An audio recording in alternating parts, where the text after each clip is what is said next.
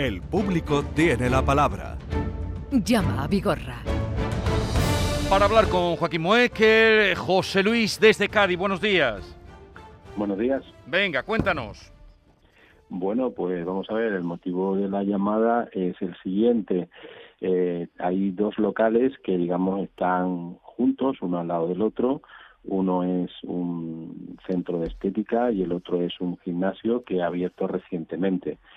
Entonces el problema viene porque, claro, en el gimnasio se realizan pues actividades propias de un gimnasio, lo que ocasiona pues bastantes golpes y ruido que, que son molestos para los, los clientes del otro local, ¿no? Del otro mm. del centro estética, como he dicho, de tal manera que, que, bueno, por ejemplo, hay unas cuerdas que creo que se llaman en el argot de, de gimnasio cuerdas de batalla, que son como unas maromas gigantes que golpean el suelo cuando se dejan caer pesas, salto, en fin, lo típico, ¿no?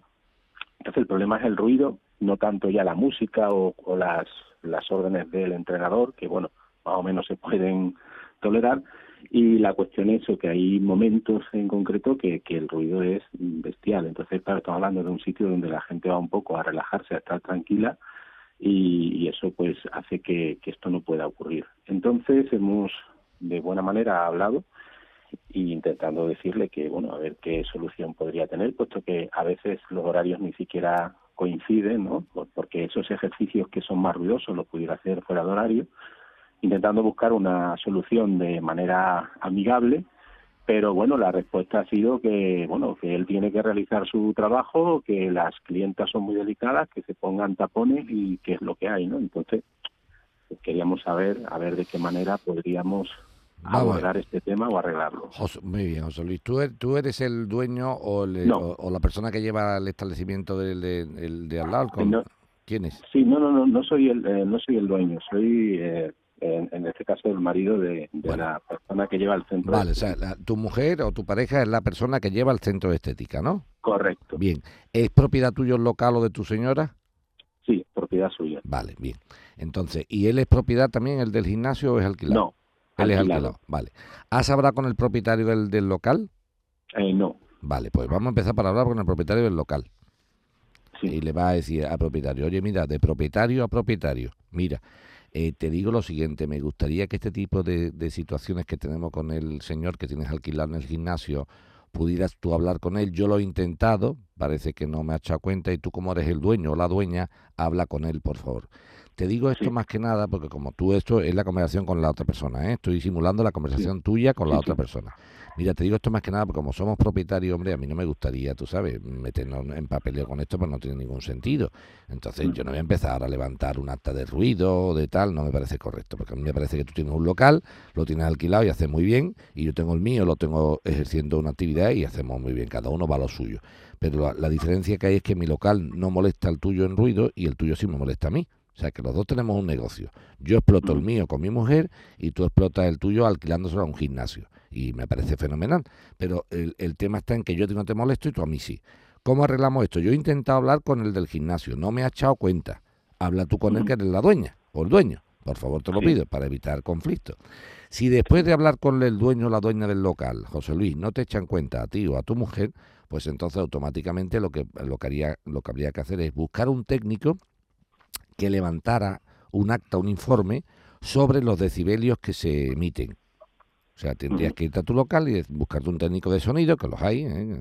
se, buscan, y decir, oiga, por favor, venga a mi local y haga usted una medición de ruidos. Si vemos que los decibelios de las cuerdas, de los gritos, del no sé cuánto, están dentro de lo permitido, como tú bien dices, te fastidia y le pones dos taponcitos a los clientes delicadas. ¿Vale? Pero si los decibelios superan el límite permitido, los tapones se lo pondrá el del gimnasio. O más que tapones, pondrá placas de insonorización. ¿De acuerdo? Así, fíjate cómo se lo devuelvo. Digo, no, mira, más que ponerse mis clientes taponcitos en los oídos, va a poner unas, unas plaquitas de insonorización en tu localito. Y le contestamos Nito que a la gente le gusta mucho los taponcitos, pero dice plaquita y, localito. ¿De acuerdo? Pero vamos a empezar por la, por la propiedad. ¿eh? Dile, oye, yo sé que tú no eres quien ejerce la actividad, pero por favor, habla con tu inquilino y hazle saber estas cosas porque a mí cuando me he intentado dirigir a él y arreglarlo por las buenas, me ha mandado a hacer gárgara. Y yo creo que he ido educadamente. ¿Que no echa cuenta el propietario después de la llamada al inquilino? Haz la medición de ruido. porque te vuelvo a repetir, si el ruido, aunque te moleste, está dentro de los límites de sonoridad permitidos, haz que comprar los taponcitos. De acuerdo. ¿Correcto?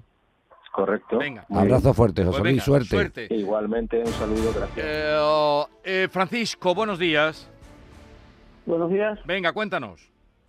Eh, bueno, mire, eh, eh, mi, mi problema es como oh, le puse en la carta eh, que tenemos un, o sea, hay un, perdón, estoy nervioso. No, tranquilo, hombre. Tú cuéntalo a Joaquín como si la contaras a tu vecino. Venga. Bueno, sí, que digo, a finales de septiembre llegó a mi casa quejándose un vecino del estado de suciedad en que se encontraba la parte exterior de su ventana, de la cocina.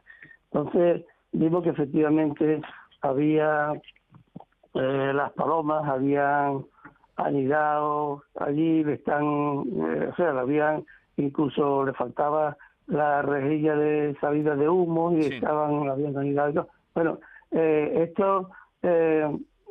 Eh, eh, aquí eh, hay gente que alimenta a las palomas a pesar de que ya le hemos dicho que por favor se, Se abstengan.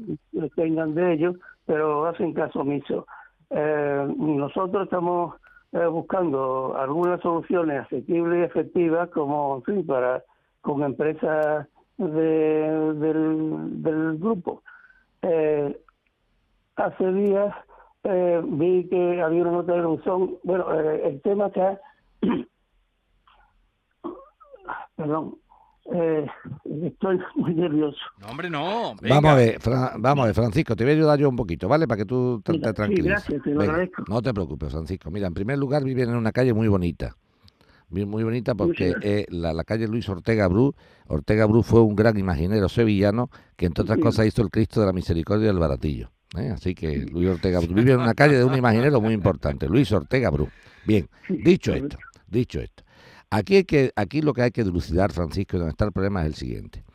Eh, mm, yo comprendo que la gente quiere mucho a los animalitos y a las palomitas y a los, eso, lo- los quiere mucho porque no se cagan ni, ni le echan los excrementos en su casa. Cuando se lo caguen y se meen en su puerta ya no lo querrán tanto. ¿eh? Porque aquí somos todos muy cariñosos y muy maravillosos de la muerte hasta que nos fastidian. Dicho esto, a las palomitas que, la- que le echen las el- el- los arvejones y, la- y el pancito duro en el parque. Ahí huelen allí en el parque y, que, y que echen los excrementos en los monumentos y que sean los ayuntamientos los que lo limpien, no mi casa. Mi casa no es un nido de paloma. Mi casa es mi casa para vivir. Vamos a ver si ya tenemos claro lo que es una vivienda de lo que es un palomar. Porque hay gente que eso no lo tiene claro con los animalitos del, del- del- del plan. Dicho esto, dicho esto. En el caso de, de este señor, lo primero que hay que hacer es tomar precauciones en la propia casa.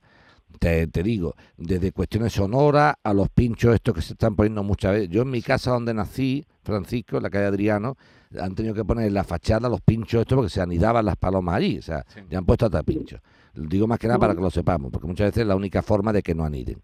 Segundo, tapar los huecos. Ahora, el problema que Francisco estoy viendo que me quiere mm, trasladar es que tú consideras injusto que una cosa que provoca a un vecino concreto, las medidas tome la comunidad que somos todos. Dice, oiga, si yo no estoy, si yo no estoy creando el problema, ¿por qué ahora las medidas de, de las palomas las tenemos que pagar todos? Si este señor Sí. dejara de dar comidita a las palomitas maravillosas, no vendrían aquí. Entonces yo digo, ¿por qué ahora la comunidad tiene que ser la que acometa el gasto de, de tomar medidas de precaución contra el anido de palomas ahí? Mm. Entonces, eh, eso está bien que tú lo plantees, Francisco, pero hay una cosa que es clara. Entre la discusión si es la comunidad o es el señor, lo importante es que se tomen medidas. Estoy totalmente de acuerdo contigo con que en que provoca esto debería ser el que sufragara los gastos. Estoy de acuerdo contigo. O sea, si usted es el que provoca el daño, sea usted el que sufrague los gastos. Pero entre una cosa y la otra es mejor tirar para adelante. ¿Me sigue lo que quiero decirte? Sí, sí. Pero el tema está en que, en que la persona eh, afectada es realmente todo, todo el edificio que está afectado por el excremento de... Pero hubo- este señor, eh, por su cuenta riesgo, ha cogido aquí, ha llamado a un pintor que le subsane la, eh, el mal que le han hecho y pretende, vamos, de hecho lo ha hecho, ha deducido el importe de la factura de- del trabajo este de la cuota de la comunidad. Le hemos dicho que no puede ser y se mantiene en sus 13 diciendo que su abogado le ha dicho que sí, que eso lo tiene que pagar. No, no, comunidad. no. Eso es lo que lo- diga, eh, eh, lo que ha hecho este señor en absoluto le voy a explicar por qué. Este señor lo que ha hecho es él mismo decir que las medidas que toma las paga él y las deduce de la cuota. No, no. Para que usted deduzca de la cuota algo tiene que ser que la comunidad acuerde que lo pague la comunidad. Entonces, ¿qué pueden hacer Pues ellos? de- la comunidad reclamarle la cuota. Reclamarle la la cuota. cuota entera. Es sí, decir, usted ha pagado 20 euros y son 150. Y cuando digan, no, es que yo he pagado una factura, esa factura que usted ha pagado, nadie le ha autorizado a que la pague en nombre de la comunidad. Si usted ha encargado unos trabajos y ahora intenta cobrarse a la comunidad, será la comunidad, Vigorra, la que diga en un momento dado, acepto este pago. ¿Te ha quedado claro, Francisco? ¿Ha quedado claro?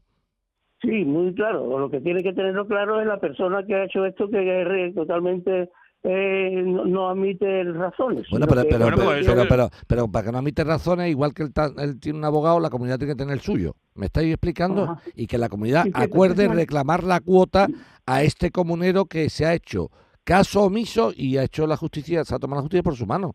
Ha ejercido el, el libre albedrío del derecho. Dice, yo, como he pagado la factura, me la deduzco de la cuota. No, usted no puede pagar una factura que la comunidad no ha autorizado que usted pague.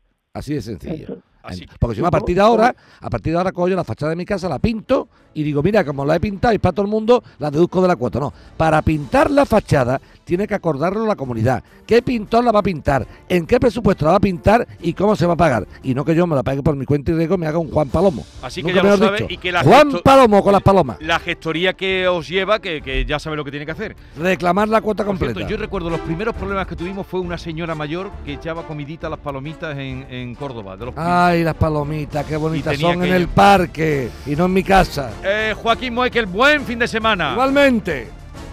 La mañana de Andalucía con Jesús Vigorra.